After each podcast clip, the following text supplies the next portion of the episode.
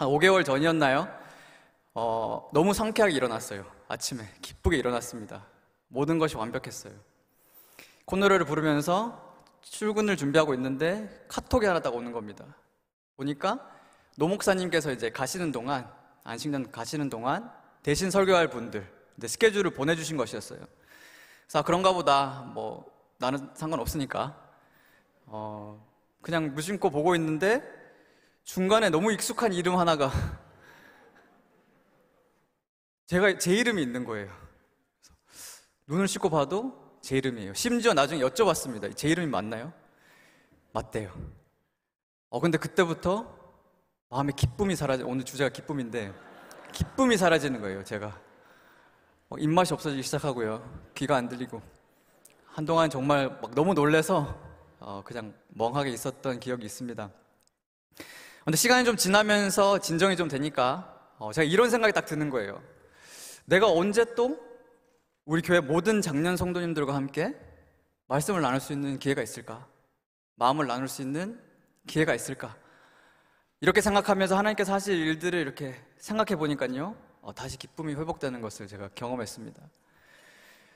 어, 그래서 초반에 드린 말씀이 빈말이 아니라 그냥 예상한 드린 말씀이 아니라 실제로 어, 정말 너무 기쁩니다. 오늘 그 기쁨이 이제 완성이 됐죠. 함께 말씀을 나눌 수 있게 돼서 진심으로 기쁘고 감사합니다. 어, 그런데 방금 제 장황, 장황한 인사말 죄송합니다. 장황한 인사말을 통해서 한 가지 저희가 발견할 수 있는 사실이 있습니다. 그 사실은 저희 기쁨에는 언제나 대상이 있다는 것이에요. 언제나 저희 기쁨에는 대상이 있습니다.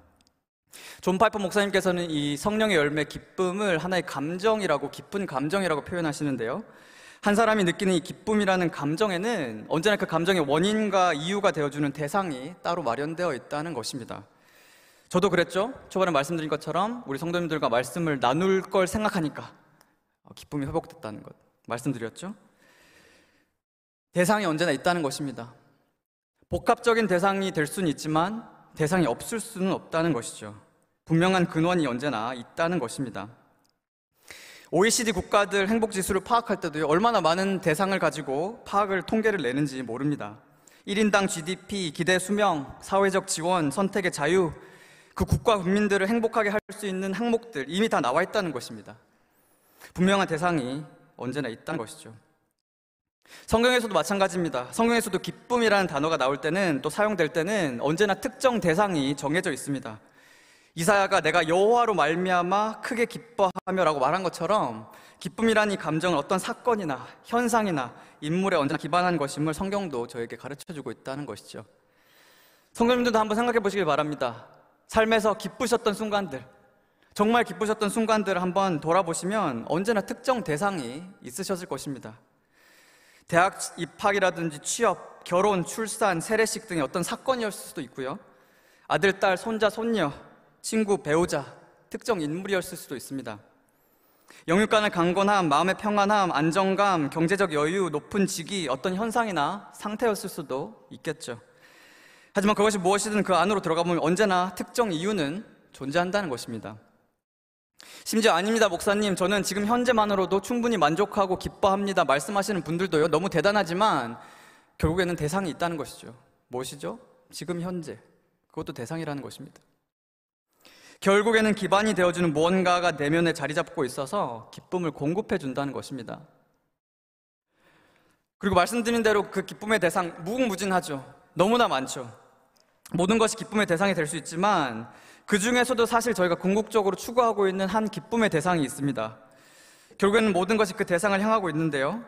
아, 그 기쁨의 대상, 궁극적인 대상은 바로 관계입니다. 관계.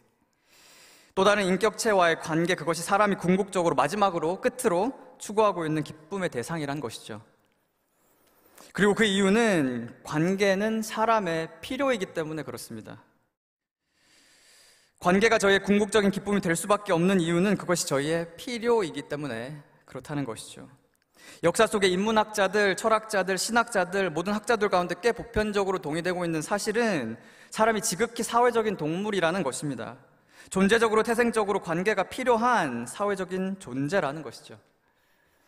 저희에게 다른 인격체와의 관계는 필수 조건이며 나머지는 모두 그 필수 조건을 향하는 보충 조건이라는 것입니다. 하지만 성도님들 다 알고 계시는 사실 아닙니까? 하나님께서 저희를 그렇게 지으셨기 때문에 그렇습니다. 하나님께서 저희를 지으실 때 홀로 존재하는 존재가 아니라 관계 가운데 수직적, 수평적 관계 가운데 존재하는 존재로 만드셨다고 이미 말씀해 주셨다는 것이죠. 여호와 하나님이 이르시되 사람이 혼자 사는 것이 좋지 아니하니 내가 그를 위하여 돕는 배필을 지으리라 하시니 관계 가운데 만드셨다는 것입니다.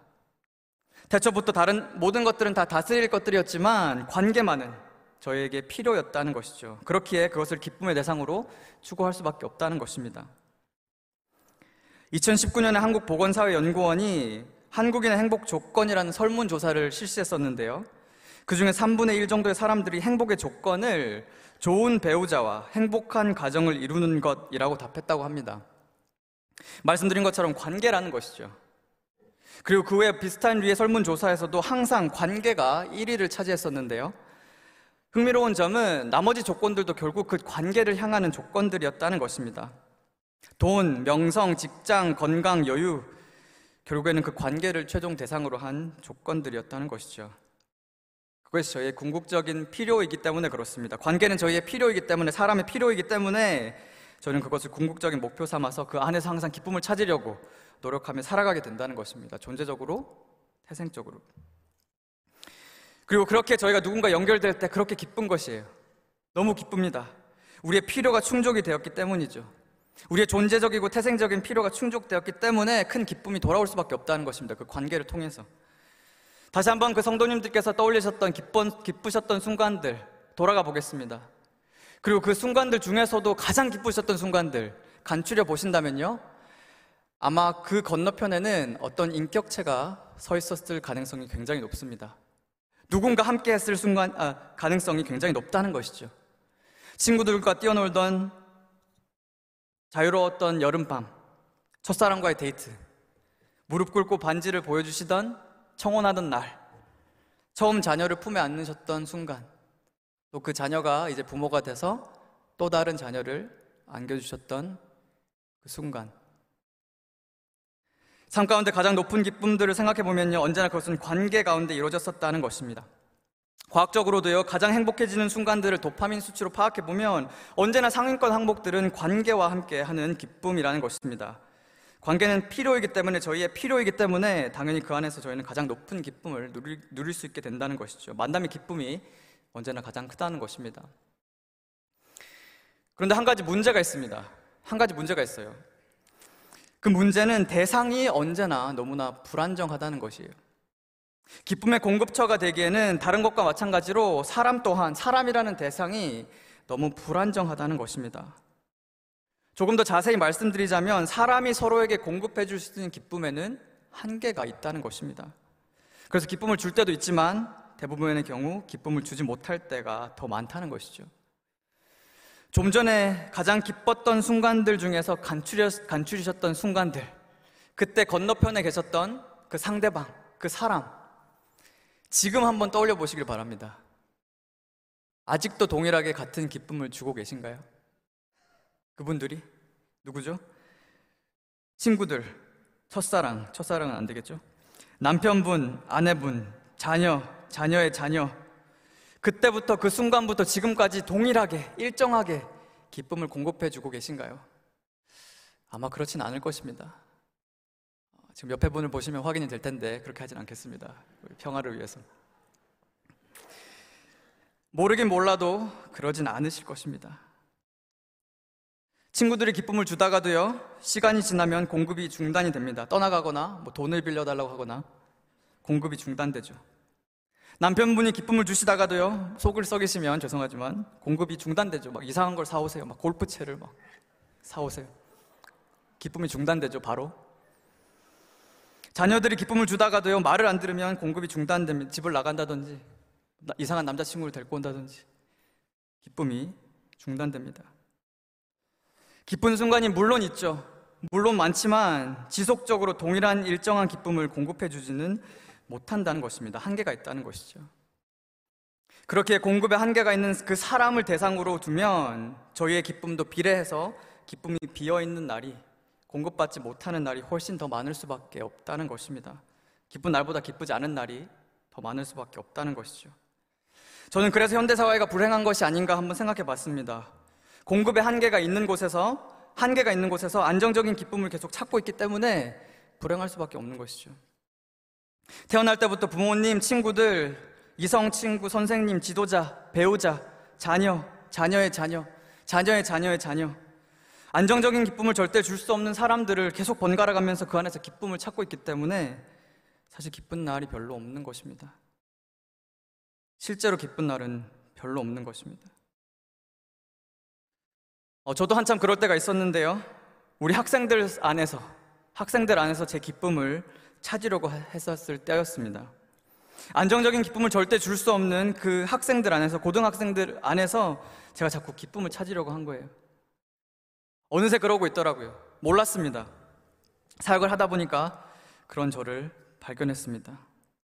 물론 아이들이 제 기대를 충족시켜주면 너무 기뻐요. 잘 행동하고 잘 살아가고 아무도 문제 없이 하루를 보내면 너무 기쁩니다. 어, 근데 그런 날이 1년에 한 5일? 많으면 7일? 즉, 1년에 360일은 기쁨 없이 제가 산 거예요. 말씀드린 대로 안정적인 기쁨을 줄 수 없는 우리 아이들 안에서 제가 기쁨을 찾으려고 했기 때문에. 우리 부모님들도 사실 마찬가지 아니십니까? 자녀들이 기쁨의 대상이시잖아요. 보통, 보통. 그 안에서 기쁨을 찾으시려고 항상 모든 것을 쏟아부으시잖아요. 자기 자신까지 막 갈아 넣으시잖아요. 자녀를 위해서. 근데 실제로 기, 돌아오는 기쁨은 얼마나 됩니까? 실제 얼마나 기쁘세요? 제가 듣기로는 기쁜 날보다는 기쁘지 않은 날이 더 많다고 하시더라고요. 아이들이 기쁨보다는 슬픔을, 걱정을, 고민을, 아픔을, 마음 졸임을 공급해 주는 날이 더 많다고 하시던데 어떠세요? 공급에 한계가 있다는 것이죠. 저희가 왜 이렇게 외롭습니까? 현대 사회 너무 외롭잖아요. 사람들하고 같이 있어도 너무 외롭잖아요. 그 이유는 서로가 서로에게 나눠줄 수 있는 기쁨에는 지극한 한계가 있기 때문입니다. 얼마 전에도 어떤 분과 대화했었는데요. 삶이 너무 재미없다고 하시는 거예요. 기쁨이 없다. 말씀하시면서 이어서 말씀하시는 게 아무도 나를 안아주, 알아주질 않는다. 아무도 나를 상관하지 않고 나의 말을 들어주지 않는다. 너무 외롭다 말씀하시면서 막 우시는데요. 한참 어린 제 앞에서 막 우시는데 아, 마음이 너무 아프더라고요. 사람이 사람에게 줄 수 있는 기쁨에는 한계가 있다는 것입니다. 서로에게 공급해 줄 수 있는 양이 생각보다는 아주 적다는 것이죠. 하지만 생각해 보시면 사실 당연한 것입니다. 당연한 사실입니다. 서로에게 공급해 줄 수 있는 기쁨에는 한계가 있다는 것이 너무나 당연한 사실이에요. 왜요? 그것은 원래부터 저희가 공급처로 세워진 존재가 아니었기 때문에 그렇습니다. 다른 것들도 물론이지만 사람 또한 원래 기쁨의 공급처, 공급하는 공급처로 지어진 존재가 아니란 것입니다.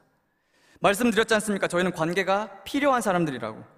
저희는 기쁨을 필요로 하는 존재들이지 만들어내는 존재는 아니라는 것입니다. 기쁨의 공급처가 아니라 수요처, 발송자가 아니라 수령인이라는 것입니다. 원래부터 공급처가 아니라 수요처, 정말 잘해야, 정말 잘해야 보급처, 나눠주는 보급처 역할인데 서로를 아예 공급처로 인식해서 기쁨을 계속 바라고 있는 것 자체가 말이 안 된다는 전제라는, 말이 안 되는 전제라는 것이죠. 저도 공급받은 건데 어떻게 계속 나눠주냐는 것입니다. 말이 안 된다는 것이죠. 이렇게 생각하시면 조금 더 쉬우실 것 같아요. 저희를 나무로 생각하면 조금 더 쉬우실 것 같아요. 물론 나무들이 서로에게 물을 공급해주는 경우가 있습니다. 서로가 가지고 있는 수분을 공유하는 경우가 있습니다. 하지만 궁극적으로는 그 물이 오는 공급처는 근원지는 따로 있다는 것입니다. 모두 거기서 공급받아서 서로에게 나눠주는 것 뿐인 것이죠. 그렇게 만약에 한 나무가 다른 한 나무에게만 계속 수분을 공급하길 기대한다. 어떻게 될까요? 나무는 마를 수밖에 없겠죠. 저도 마찬가지로 저에게 기쁨의 공급처가 따로 있다는 것을 인식하지 못하고 서로에게만 계속 기쁨을 바라고 있다면, 기대하고 있다면 결국 저의 기쁨은 마를 수밖에 없다는 것입니다. 언젠가는 기쁨 없이 살아갈 수밖에 없다는 것이죠. 자, 그렇다면 그 기쁨의 공급처, 근원지 시작점, 어디일까요? 제가 어디로 가고 있는지 다 아시죠? 하나님이시죠. 오직 하나님 그분 한 분만이 저의 기쁨의 유일한 공급처, 마르지 않는 기쁨의 샘이 되어 주신다는 것입니다.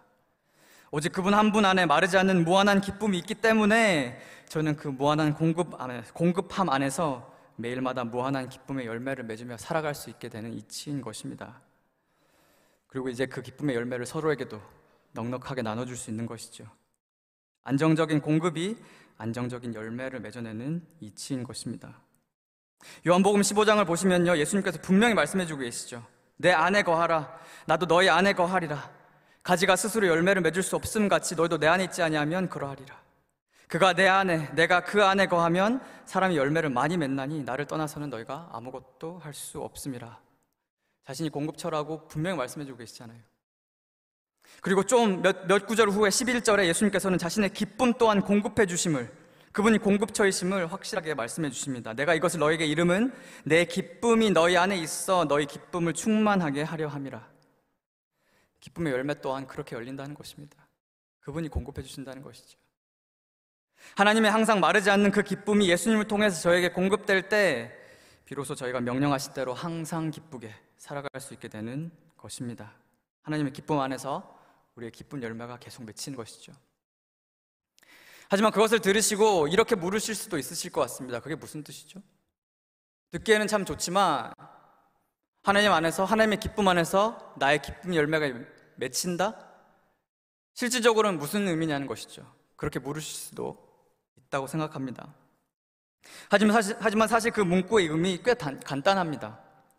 그 의미는 바로 저희가 저희를 향한 그 하나님의 무한하신 기쁨을 깨달을 때, 인식할 때, 저희가 기쁘게 살아갈 수밖에 없다는 의미인 것입니다. 우리를 기뻐하시는 그 하나님의 무한하신 기쁨과 저희를 보시면서 저희를 기뻐하시는 그 무한하신 기쁨과 또 그 기쁨으로 행하고 행하여 나가시는 세상의 모든 일들을 저희가 깊이 깨달을 때, 볼 때, 인식할 때 저희가 자연스럽게 기쁨의 삶을 살아갈 수밖에 없게 된다는 의미라는 것입니다. 오늘 본문을 한번 보시기 바랍니다. 이렇게 쓰고 있죠. 여호와께서는 자기 백성을 기뻐하시며 겸손한 자를 구원으로 아름답게 하심이로다. 그러므로 제가 그럼, 그러므로를 넣겠습니다. 죄송합니다. 여호와께서는 자기 백성을 기뻐하시며 겸손한 자를 구원으로 아름답게 하심이로다. 그러므로 성도들은 영광 중에 즐거워하며 그들의 침상에서 기쁨으로 노래할지어다. 여호와께서 자기 백성을 기뻐하시기 때문에 언제나 기뻐하시기 때문에 그 기쁨 안에서 성도들이 기쁨으로 노래할 수밖에 없는 이치인 것입니다. 그분의 기쁨이 저를 향한 그 기쁨이 우리의 기쁨을 계속 맺어내는 것이죠. 그렇게 만약 오늘 저희 마음에 기쁨이 없다. 저희 자신의 마음을 보시면서요, 내 마음에 기쁨이 없다. 내 마음에 기쁨이 없은 지 꽤 됐다, 오래됐다. 만약에 저희가 느낀다면 그것은 아마 저희가 아직 하나님께서 얼마나 저희를 기뻐하시는지 충분히 깨닫지 못해서 충분히 인식하지 못해서일 것입니다. 저희가 정말 마음 기쁜 곳에서 그분이 나를 기뻐하시며 세상 모든 것을 그 기쁨 안에서 이끌어 나가고 계신다는 것을 정말 깨닫는다면 저는 기뻐 뛰면서 노래할 수밖에 없다는 것입니다. 성경을 한번 보시기를 바랍니다. 하나님의 기쁨이 언제나 어디를 향하고 있는지. 세상에 정말 아름다운 거 많지 않습니까? 하나님께서 다 지으셨는데 너무 아름답잖아요. 하나님께서는 하나님에게는 더더욱 그럴 것이지만 성경을 보면 정말 이상하게 하나님의 기쁨은 언제나 한 곳을 향하고 있습니다. 자기 자신 성삼위일체 그 이외로는 한 곳만을 향하고 있습니다. 순직하게 너무 순직하게 저희를 향하고 있다는 것이죠. 언제나 제가 정말 몇 구절만 읽어드리겠습니다. 시편 18편 그들이 나의 재앙의 날에 내게 이르렀으나 여호와께서 나의 의지가 되셨도다 나를 넓은 곳으로 인도하시고 나를 기뻐하심으로 나를 구원하셨도다 시편 147편 여호와는 말의 힘이 세다 하여 기뻐하지 아니하시며 사람의 다리가 억세다 하여 기뻐하지 아니하시고 여호와는 자기를 경외하는 자들과 인자하심을 바라는 자들을 기뻐하시는도다. 이사야 62 마치 청년이 처녀와 결혼함 같이 내 아들들이 너를 취하겠고 신랑이 신부를 기뻐함 같이 내 하나님이 너를 기뻐하시리라. 스바냐 3 너희 하나님 여호와가 너희 가운데에 계시니 그는 구원을 베푸실 전능자이시라 그가 너로 말미암아 기쁨을 이기지 못하시며 너를 잠잠히 사랑하시며 너로 말미암아 즐거이 부르며 기뻐하시리라 시편 149편 여호와께서는 자기 백성을 기뻐하시며 겸손한 자를 구원으로 아름답게 하심이로다 더 할까요? 더 할 수 있습니다. 이런 기쁨이 매일 매순간 저희를 향하고 있는데요. 저희가 인식하지 못하는 때도 언제나 저희를 향해서 불타고 있는데, 흐르고 있는데, 너무나 저희를 기뻐하셔서 세상을 지으시고, 역사를 지탱하시고, 우리를 부르시고, 아들을 보내시고, 십자가에 못 박으시고, 다시 살리시고, 우리를 구원하시고, 신부 삼아주시고, 미래를 보장해주시고, 지금도 저희를 잠잠히 사랑하시며, 보시면서, 한 분 한 분, 너무 기뻐하고 계신데, 기쁨을 이기지 못해서, 노래하고 계신데 저희가 기쁘지 않을 수 있다? 기쁠 일이 없다? 불가능합니다.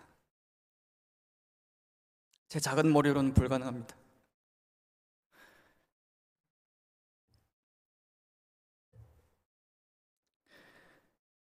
성도 여러분, 제가 한 가지 더 말씀드리고 싶은 것이 있는데요. 한 가지 더 말씀드리고 싶은 것은 하나님의 그 기쁨, 저희를 향한 그 기쁨이요. 무조건적인 기쁨이라는 것입니다. 방금 그 구절들을 다시 한번 보시면요. 저희는 기쁨이 언제나 구원 전에 오고 있다는 것을, 하나님께서 저희를 기뻐하시는 그, 그 사건이 언제나 구원 전에 오고 있다는 것을 저희는 볼 수 있습니다. 이게 무슨 뜻이냐면요. 하나님께서는 저희가 다 나아져서, 다 예뻐져서, 다 깨끗해져서, 다 이, 기뻐할 만해서 기뻐하신 것이 아니라, 처음부터. 그리고 저희가 가장 추악할 때, 가장 더러울 때, 가장 죄 많을 때, 가장 크게 반역할 때, 가장 기뻐할 만한 것이 하나도 없을 때도 저를 언제나 기뻐하셨다는 의미인 것입니다.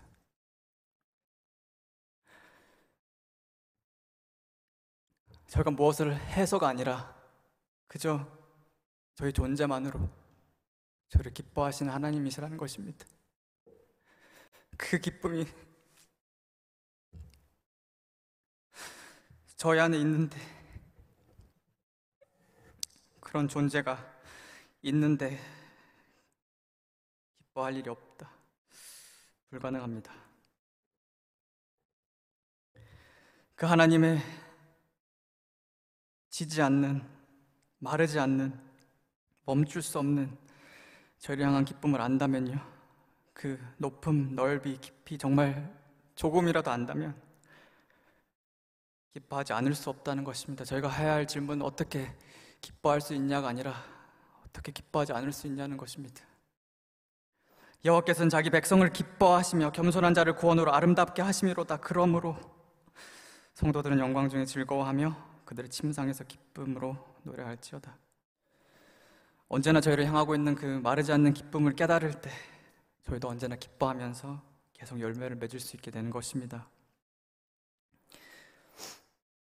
저도 어렸을 때는 어, 정말 오랫동안 그 기쁨을 찾기 위해서 어, 방황하면서 살았던 것 같습니다. 어, 제가 고등학생이었을 때 이야기인데요. 그 공급처를 몰라서 저도 기쁨을 정말 많은 곳에서 찾아다녔어요. 이 중독에서 저 중독으로 가보기도 하고요. 특히 사람들, 이 사람에서 저 사람, 정말 많이 구걸하면서 다녔습니다. 기쁨을. 어, 근데 결국에는 기쁨을 주는 사람이 없더라고요.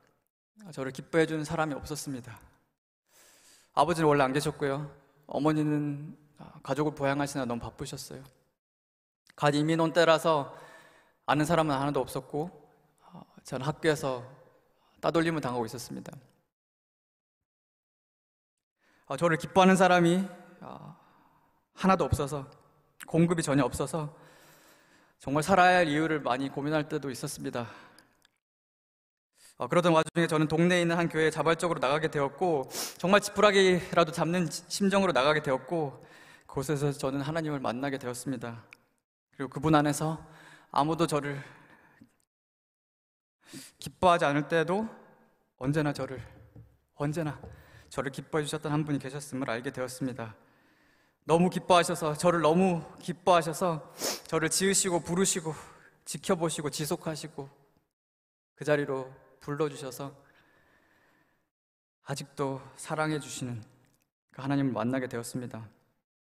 그리고 그분 안에서 저는 정말 그 기쁨 안에서 정말 너무 오랫동안 잃어버렸던 제 기쁨을 다시 회복하게 되었습니다. 비록 무화과 나무가 무성하지 못하며 포도나무에 열매가 없으며 감람나무에 소출이 없으며 밭에 먹을 것이 없으며 우리의 양이 없으며 외양간에 소가 없을지라도 나는 여호와로 말미암아 즐거워하며 나의 구원의 하나님으로 말미암아 기뻐하리로다. 아무도 저희를 기뻐하지 않는 순간들이 있습니다. 우리 성도님들은 저보다 더 잘 아실 거 아닙니까? 아무도 저희를 기뻐하지 않을 때가 있습니다. 하지만 그럴 때에도 저희를 언제나 기뻐해 주시는 구원의 하나님으로 말미암아 기뻐하고 또 기뻐할 수 있습니다. 사랑하는 성도 여러분, 올바른 대상만 제대로 회복된다면, 그 공급처만 정말 제대로 회복된다면, 저희의 기쁨의 열매는 다시 열릴 수 있습니다.